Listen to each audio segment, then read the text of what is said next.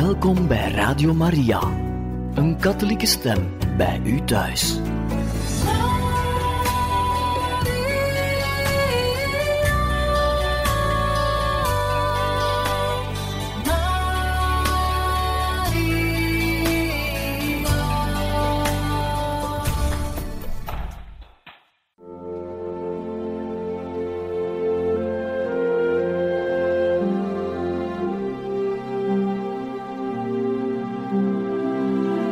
Beste luisteraars van Radio Maria, welkom bij het programma Catechismus.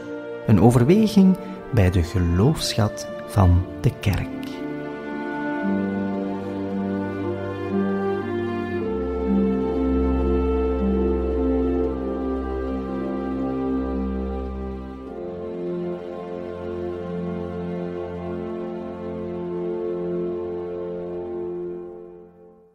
Welkom, beste luisteraars, in het programma Catechismus. Vandaag zijn we intussen aan de laatste aflevering toegekomen in een catechese-reeks gebracht door priester Michel Esparza over liefde en zelfrespect.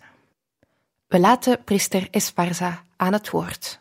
Beste luisteraars, we komen aan de laatste aflevering, de achtste en laatste, in de bespreking van dat boek uh, Liefde en Zelfrespect.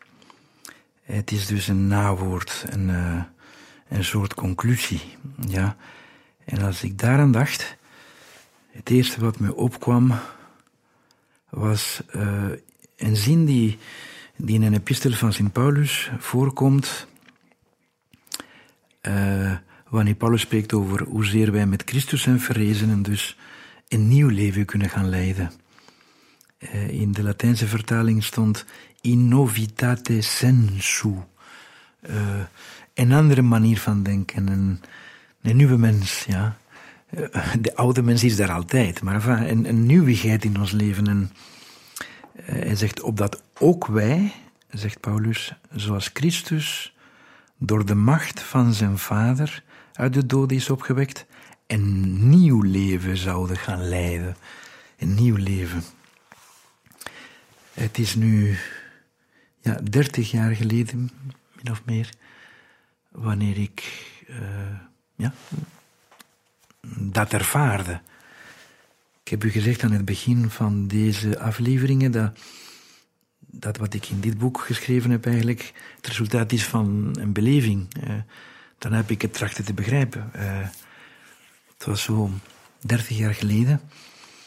En um, als ik nu nadenk aan die 30 jaar, wat is er veranderd? Um, binnen vier dagen uh, zal het 50 jaar zijn dat ik besloot mij aan de Heer te geven, mijn leven aan de Heer te geven. Ik was heel jong en scholier.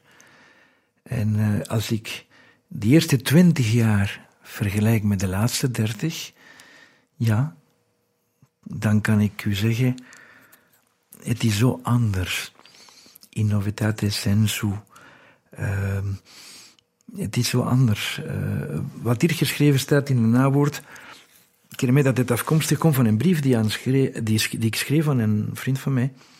Waar ik probeerde te vertellen waarom zoveel veranderd was in mijn leven. Na, na ontdekt te hebben uh, hoe de Heer mij bemint en, en hoe dom ik was van, van telkens me goed proberen te gedragen ergens onbewust, maar om, om te proberen dat de Heer mij graag zou zien. En de anderen.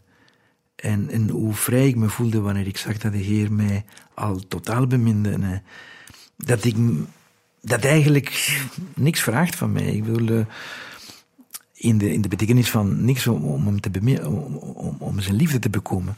Hij bemint me totaal. Achteraf begreep ik dat, ja, dat, ik, dat de Heer zo kwetsbaar is door zijn liefde, dat alles te weinig is om. Alles lijkt me te weinig wat ik voor hem doe. Maar in die eerste twintig jaar leek alles me te weinig door mijn trots. En daarna denk ik toch minder door de trots en telkens meer en meer om, om mijn plezier te doen. Hè. Uh, in novitatis sensu.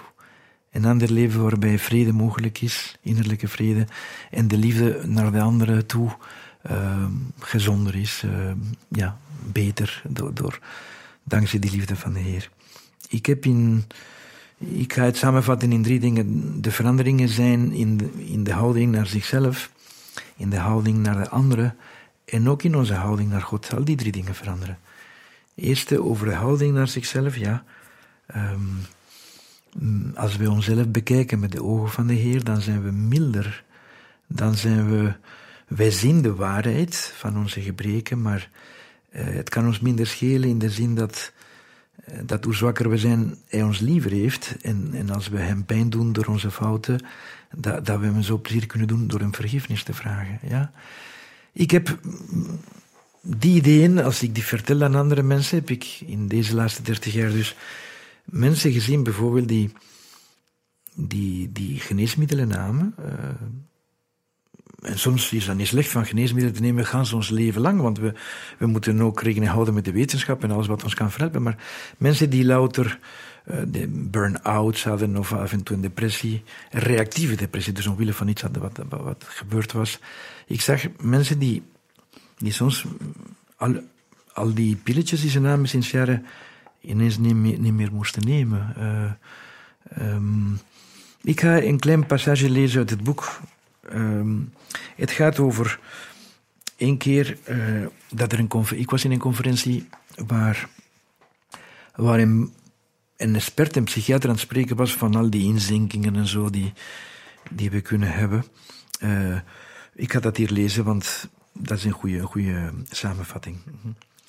In een lezing over neurotische ziektebeelden, depressie, angst, slapeloosheid en dergelijke, benadrukte een vooraanstaande psychiater dat het nuttig is drie typen factoren te onderscheiden. 1. Chemische variabelen, dus de, concrete symptomen die te wijten zijn aan een, aan een chemische stoornis, dus die slaapt te weinig, die, heeft, uh, die is depressief, dus de, de neurotransmitter serotonine is te laag, dan moet hij uh, goed, dat zijn de chemische variabelen. Twee, precipiterende variabelen. Zoals dus de aanleiding die tot die depressie geleid heeft, uh, de aanleiding is geweest. Zoals stress veroorzaakt door een conflict situatie of frustratie veroorzaakt door een tegenslag enzovoort. En ten derde, predisponerende variabelen.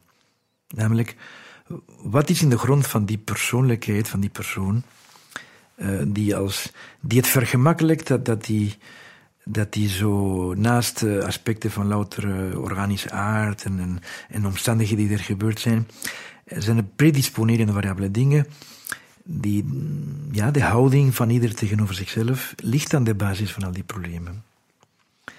Um,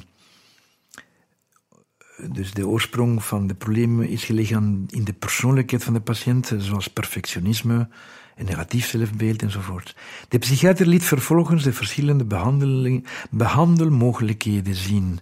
Ten eerste, er zijn medicijnen om een chemische stoornis aan te pakken, antidepressiva, anxiolytica, slaappillen en zo. Betreffende de aanpak van de omstandigheden die een geestelijke stoornis in gang kunnen zetten, precipiterende variabelen, benadrukte de arts dat patiënten zich moeten leren ontspannen proberen zich los te maken van datgene wat de stress veroorzaakt en zichzelf met andere, meer voldoening gevende zaken moeten bezighouden. Echter, voor de genezing van de diepste oorzaken, predisponerende variabelen, van deze ziektes had hij geen duidelijke oplossing. Een van de toehoorders vroeg de psychiater of hij wat dieper wilde ingaan op de vraag hoe men een patiënt met een laag zelfbeeld kan helpen dit te verbeteren. En de specialist kon geen definitieve oplossing bieden. Uh, hij zei zo van, uh, ja, we moeten aan die persoon zeggen dat iedereen gebreken heeft, alleen dat hij moet uh, openstaan voor zijn gebreken. Het, is, het is ons lot van allemaal, weet ik wat. we kunnen, ik kan ook onderzoeken doen van de graad van zelfwaardering die je heeft. Enfin, ik kan dat kwantificeren om, om, om hem bewust te maken. Maar de grond van de zaak na die conferentie was ik er zeker van. Dat ligt in onze natuur. En in de christelijke oplossing van de erfzonde. Um, en de oplossing gaat in de richting van de verlossing. Dus als je van de liefde van de Heer leeft, dan wordt je leven nieuw in de zin dat je jezelf anders bekijkt. Ehm, je zou zeggen dat je de, menselijk opzicht te, te, te veel belang hecht aan wat anderen van u denken, verandert door goddelijk opzicht. Het enige wat me interesseert is hoe de Heer mij ziet. En de, de, de Heer ziet al mijn gebreken, maar hij bekijkt, ze, hij bekijkt me met zo goede ogen dat ik daar, uh, ja, dat ik daar geen last meer heb. Ik, ik, kan dat gemakkelijk toegeven, gemakkelijker toch, eh, ondanks mijn trots. En, uh, en, en, het wordt een feest. Hè. Dus dat is het eerste uh, van, van de toekomst dat verandert wanneer we deze dingen beleven. De, de houding tegenover ons betert. Hè. Wij doen een kleine pauze en dan gaan we verder met hoezeer de houding naar anderen toe verandert en naar de Heer toe.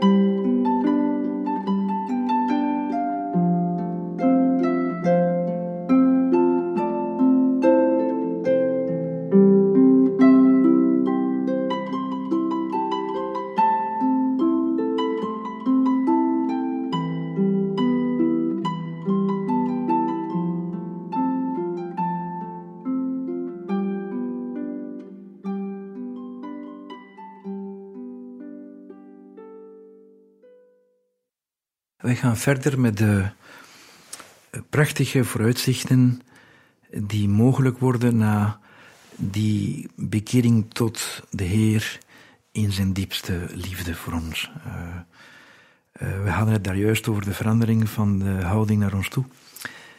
Wij beginnen een relatie te hebben met onszelf die meer lijkt op die ideale relatie waarover we het hadden. Hè. Dus mm, zelfliefde, telkens meer zelfwaardering uh, en telkens minder zelfzucht, uh, eigenliefde. De, uh, nooit volledig opgelost, want de trots sterft in alle vuur naar, ons dood, naar onze dood. Maar enfin, wij, kunnen dat nivelleren, we kunnen dat uh, stabiliseren. Dus, hè. Ten tweede, de, de houding naar anderen toe. Dat verandert dankzij die, die verandering van de houding naar ons toe. Um, wij hebben het gemakkelijker om ons minder te laten leiden door, door ijdelheid, door uh, die behoefte om goed over te komen bij anderen en zo. Um, wij proberen beter te worden, maar we doen dat niet om ons te laten gelden of om, om, ons beter te voelen. Um, indien wij ons um, zo door Heer bemind worden, wordt ook ons hart gezuiverd. We voelen we hebben daarover gehad, over affectie. Hè? Dus het is niet kwestie van het hart uh, te snijden, want het kan problemen geven over gevoeligheid, lichtgeraakt, dat weet ik wat allemaal. Nee, het is de bedoeling van het te zuiveren. Het hart is heel belangrijk. Uh, het, is enkel, het heeft een virus van de trots en, en het wordt gemakkelijker om het hart te zuiveren, waardoor ons affectief leven enorm verandert. Onze bezitsdrang, onze heerszucht verdwijnt of vermindert. En we zijn niet zo meer bang anderen lief te hebben. Dus we hebben minder schrik voor de mogelijke negatieve reacties of, teleurstellingen. De liefde die anderen ons geven, kan vol dank worden aanvaard. Maar we hebben er niet zoveel behoefte meer aan als vroeger. We waren er zo op uit uh, uh, goed over te komen, bemind te worden, ja, om, om, om, om, onszelf te bevestigen. Om, het is normaal, we zijn zo. We, kunnen ons onszelf beminnen wanneer we liefde krijgen. Nu is het precies anders. Dus de, de, de bedoelingen worden anders, worden minder zelfzuchtig en meer oprecht, meer. Je wil bemind worden, maar vooral om zelf die persoon ook te kunnen beminnen. Want als je jou niet bemint, dan, ja, dan zal die niet openstaan voor een, voor een vriendschap of voor wat dan ook. Hè? Dus het, het, wordt anders. Uh, uh, zeer opvallend is dat eindelijk uh, mogelijk wordt en, ehm, en onthechte uh, affectiviteit te hebben. Namelijk, dat is moeilijk om te verstaan. Hè? Want het schijnt tegenstrijdig te zijn. Je kunt heel veel van mensen houden, heel veel, hartstochtelijk zelfs, en toch onthecht, uh, zonder bezitstrang, uh, waarbij het niet zo moeilijk is om hem vrij te laten. Um, ja, dat is een genegenheid die, die zeer onthecht, onthecht is. Dat is een geweldige verrassing. Um, en ik zeg, het is moeilijk om, om, om dat te begrijpen. Hè? En de meeste mensen, als je het over onthechting hebt, dan denken ze aan, aan onverschilligheid. Nee, het is dat niet. Je kunt ongelooflijk veel van mensen houden en toch um, ja, eh, onthecht te zijn. Uh, uh, zoals ik zei over het ideaal zeer uh, afhankelijk en zeer onafhankelijk tegelijk. De ideale partner zou elkaar kunnen zeggen: Ik zou tot het einde van de wereld gaan om u gelukkig te maken, ik ben zot op u. Uh, en tegelijkertijd, ik bemin me niet op dat, omdat jij mij bemint. Uh, dus heel wat uh, ogenschijnlijke tegenstrijdige aspecten worden best verzoenbaar. Hè? Dus onafhankelijkheid, afhankelijkheid. Um, grote liefdesintensiteit in, in gevoelens en toch een grote onthechting, sterkte en gevoeligheid, dat, dat, dat valt enorm op. Dat is ongelooflijk. Uh, verder, onze houding naar de Heer toe verandert ook natuurlijk. Uh, het geweten wordt minder rigoureus, scrupules die zoveel ellende veroorzaakten, zwakken af. Dat perfectionisme zo. Vrome praktijken zijn niet langer het gevolg van de zorg om met de Heer op goede voet te staan. Onze omgang met Hem verandert. Er kan een hechte en wederzijdse vriendschapsband ontstaan. Ja, dat, dat, dat verandert alles. Hè? Als Hij onze zon is, maar ook in ons hart. Als we zielsveel van Hem houden. Als we zo bekommerd zijn om, om het welzijn van zijn hart. Als het ons zoveel pijn doet dat, dat zijn hart zo vaak gebroken wordt. We zijn 7 miljard mensen op aarde en hij volgt ons leven één per één. En als we weten hoe dankbaar hij is, hoe gemakkelijk we hem gelukkig kunnen maken. Ik, ik heb het over Jezus mens, over onze Heer Jezus Christus als mens. Uh, ja, dat is, dat is ongelooflijk. Dankzij die liefde worden al, al onze andere liefdes uh, mooier. Hm? Uh, ons dagelijks gevecht, ik blijf hier lezen, want ik zei het, het, is de oudste tekst die ik ooit geschreven heb. Het kwam van een brief die ik schreef aan een vriend toen ik al die dingen begon, begon te ervaren. Ons dagelijks gevecht brengt ons ertoe ons te richten op het barmhartige en lijdende hart van Christus. Wij willen graag dat elke vernedering ons zijn barmhartige blik in herinnering roept en dat elk verdriet ons doet verlangen bij hem te zijn om de pijn van zijn hart te verlichten.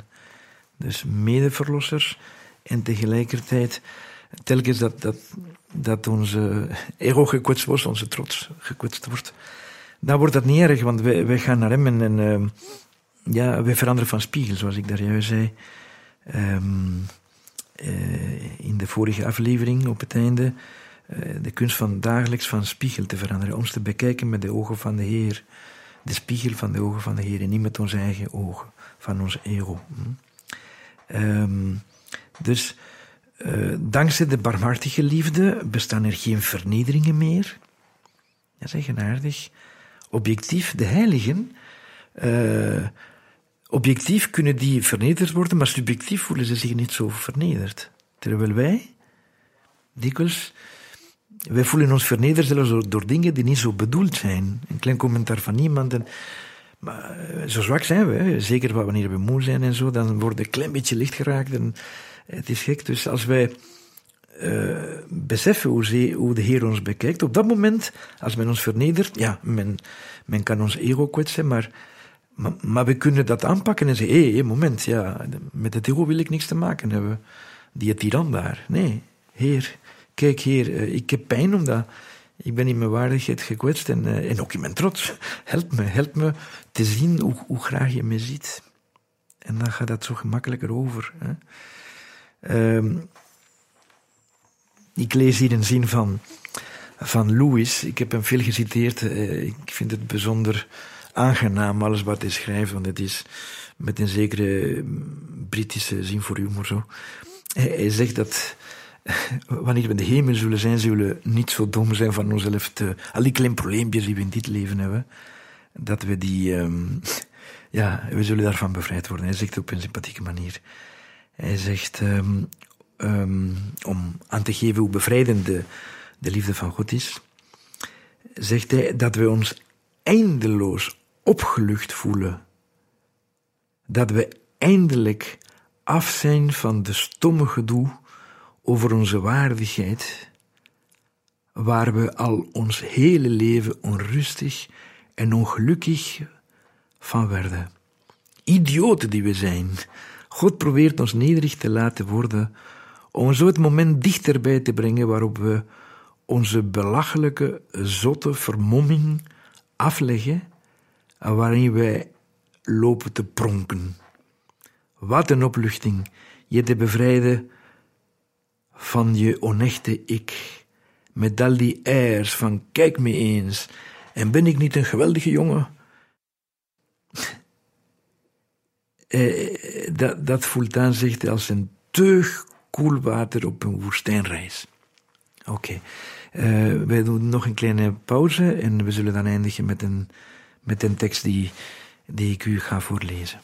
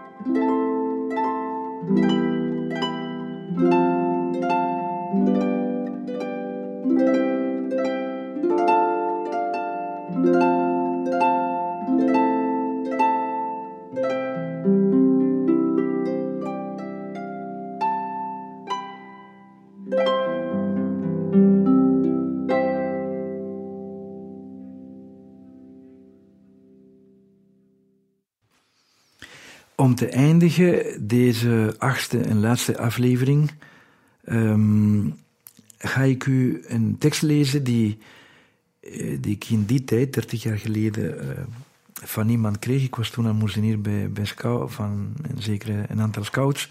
En uh, er was een krant en ergens kwam, kwam die tekst, in het Frans weet ik nog.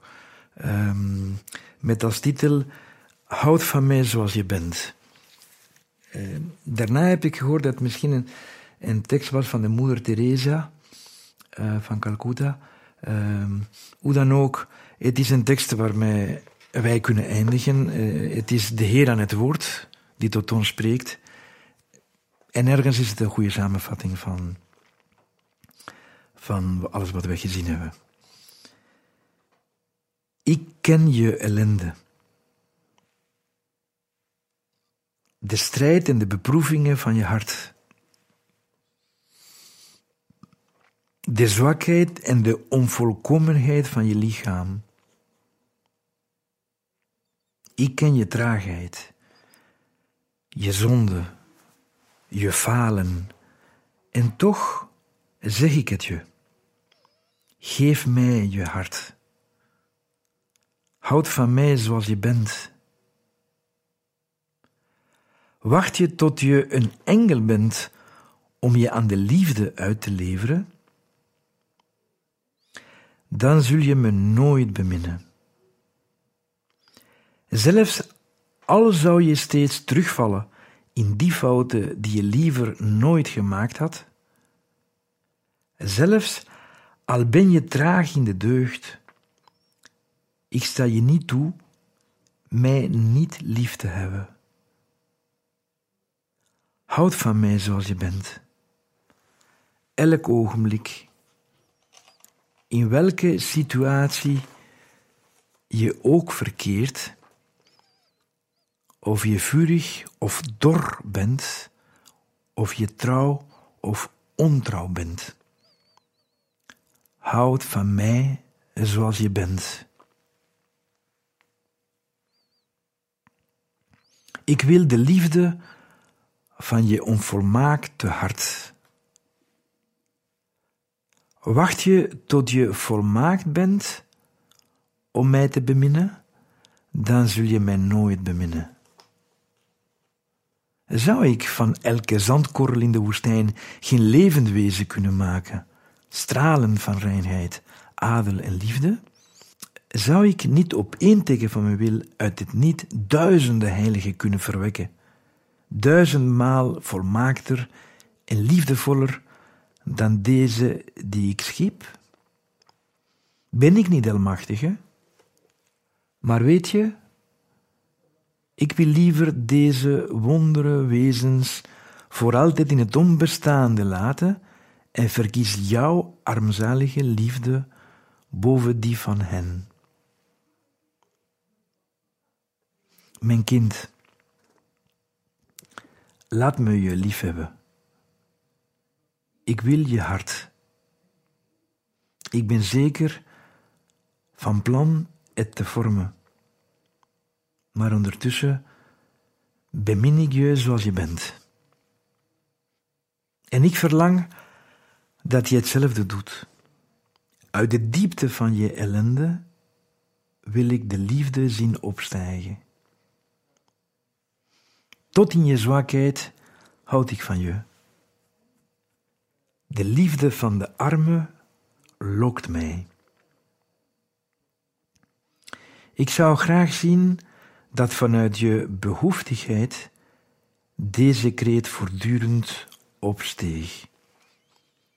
Heer, ik bemin u. De zang van je hart bekoort mij.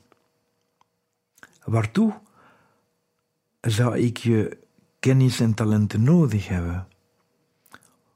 Ook deugden vraag ik niet, want je bent zo zwak dat je eigen liefde erbij betrokken zou raken wanneer ik je deugzaam zou maken. Maak je daarover dus niet druk. Ik had je tot iets groots kunnen voorbestemmen. Nee, je zult een nutteloze dienaar zijn. Zelfs het weinige dat je bezit, neem ik, neem ik je af, want ik heb je voor de liefde geschapen. Heb lief. De liefde zal je bewegen zonder nadenken. Al het overige te doen. Zoek enkel het huidige moment met je liefde te vullen. Probeer uit liefde al je kleine plichten te doen. Vandaag sta ik aan de deur van je hart als een bedelaar. Ik, de Heer der Heren, ik klop en wacht. Doe mij snel open. Verschuil je niet achter je armzaligheid. Je armoede, je beperkingen, als je die geheel doorzag, zou je sterven van smart. Weet wel, het enige wat mijn hart pijn zou kunnen doen, is te zien dat je twijfelt en gebrek aan vertrouwen hebt. Lees het opnieuw, weet je wel. Het enige van wat mijn hart pijn zou kunnen doen, is te zien dat je twijfelt en gebrek aan vertrouwen hebt. Ik wil dat je elk uur van de dag en de nacht aan mij denkt. Ik wil dat je alles wat je doet alleen uit liefde doet. Ook het meest onbeduidende. Wanneer je moet lijden, zal ik je kracht geven. Je gaf mij je liefde. Ik geef je de mogelijkheid te beminnen. Meer dan je in je stoutste dromen kunt voorstellen. Maar bedenk wel, houd van mij zoals je bent. Ja, een prachtige tekst inderdaad. Dat ons zoveel kan helpen in, in die gesprekken. In die persoonlijke gesprekken met onze Heer. Um, ik, lees het graag omdat het mij eraan herinnert, ja. Uh, ja, waarom heeft Hij ons geschapen zo met het vermogen tot met de vrijheid die wij slecht kunnen gebruiken. Hij heeft ook andere wezens geschapen, de heiligen, die ongelooflijk veel volmaakter zijn. Maar sommigen zeggen dat, dat hij ons geschapen heeft om, omdat we tweede kansen hebben. Uh, we kunnen opnieuw beginnen.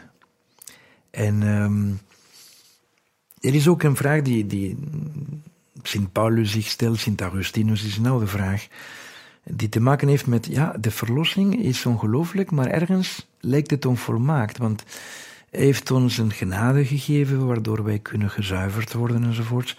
Maar die neiging naar het kwade heeft hij niet weggenomen. Wat ze fomes peccati noemen, die, die neiging, het kwade in ons. Eh, we zouden bijna kunnen zeggen dat, dat zijn uh, heling onvolmaakt is. Dat die genade die ons aan het kruis bekomen heeft, precies dat het niet ten volle werkt. En dat is een geheim. En uh, Paulus en Augustinus spreken van ja, misschien heeft hij dat zo willen doen opdat wij kunnen blijven vechten, kunnen blijven strijden. Uh, maar het gaat zeker ook in deze richting van deze tekst. De Heer, um, allee, indien we alles goed deden, wauw, dan zouden wij dikke nekkers worden. Dit zou moeilijk zijn om ja, het doet ons goed onze zwakheid te kennen. En ja, hij wil precies dat, dat de ergste zonde van de, van de geschiedenis, de allereerste, zich niet meer voordoet. Een, een, een zonde van trots, een zonde van hoogmoed. Onze zwakheid is te patent, te, te, te, te voelbaar om het te vergeten. We moeten ons enorm veel wijs maken om dat niet te aanvaarden. Maar hij biedt onze weg juist dankzij die manier van zijn. Dat is, dat is werkelijk prachtig. Het is een, een meesterzet. Hm? Ik eindig dus met een woordje over onze lieve vrouw. Ja, uh, Jezus hart is beminnelijker dan, die, dan dat van Maria. Maar Maria is een vrouw en een moeder. Uh, Jezus heeft gewild, ja, we zijn uh, geassimileerd aan hem, vereenzelvigd met hen. dus wij, wij horen tot zijn familie. Jozef en Maria zijn onze ouders, onze, onze pleegouders, onze, ze hebben ons aangenomen in hun familie. Hè. Um, en dus Maria is onze moeder, zo heeft de Heer het gewild, omdat, omdat ze weet dat we soms moeite zouden kunnen hebben in de omgang met, met onze Heer Jezus Christus, die tegelijkertijd ook God is. En we zouden onder indruk kunnen zijn en soms precies niet durven. Maar, maar niet naar een moeder durven gaan, dat is veel moeilijker. En, daarom, en, en daarbij een moeder die ons alles leert. Dus dat het, conclusie van alles wat we gezien hebben, dat er maar twee dingen zijn die de moeite waard zijn. De innerlijke vrede en, en de edelmoedige liefde tot anderen, bijdragen tot hun geluk. En, en die twee dingen leren we van, van Maria. Eh, de nederigheid en, en, de, de, haar medeverlossing, haar medewerking met, met, met de verlosser. Uh, daarom eindig ik met deze woorden. Laten we niet aarzelen onze toevlucht tot de allerheiligste maagd Maria te nemen. Nadat we gezondigd hebben, kan trots ervoor zorgen dat we het barmhartige gezicht van de Heer uit het oog verliezen. Dat we ons niet tot onze moeder zouden durven wenden, is echter moeilijk voor te stellen. Zij lacht ons altijd toe. Met een glimlach die een bron is van onoverwinnelijke hoop, zoals Benedictus XVI zei. Met het hart van Jezus is het hart van Maria de meest getrouwe weerspiegeling van Gods liefde. In haar is het moederlijk, barmhartige gezicht van God de Vader ons nabij. Wel, tot daar bid ik op dit moment, beste luisteraars. Uh, plezier geweest van, van met mensen die ik niet ken op afstand verenigd te zijn geweest. Uh, ik draag u mijn gebeden. Dag.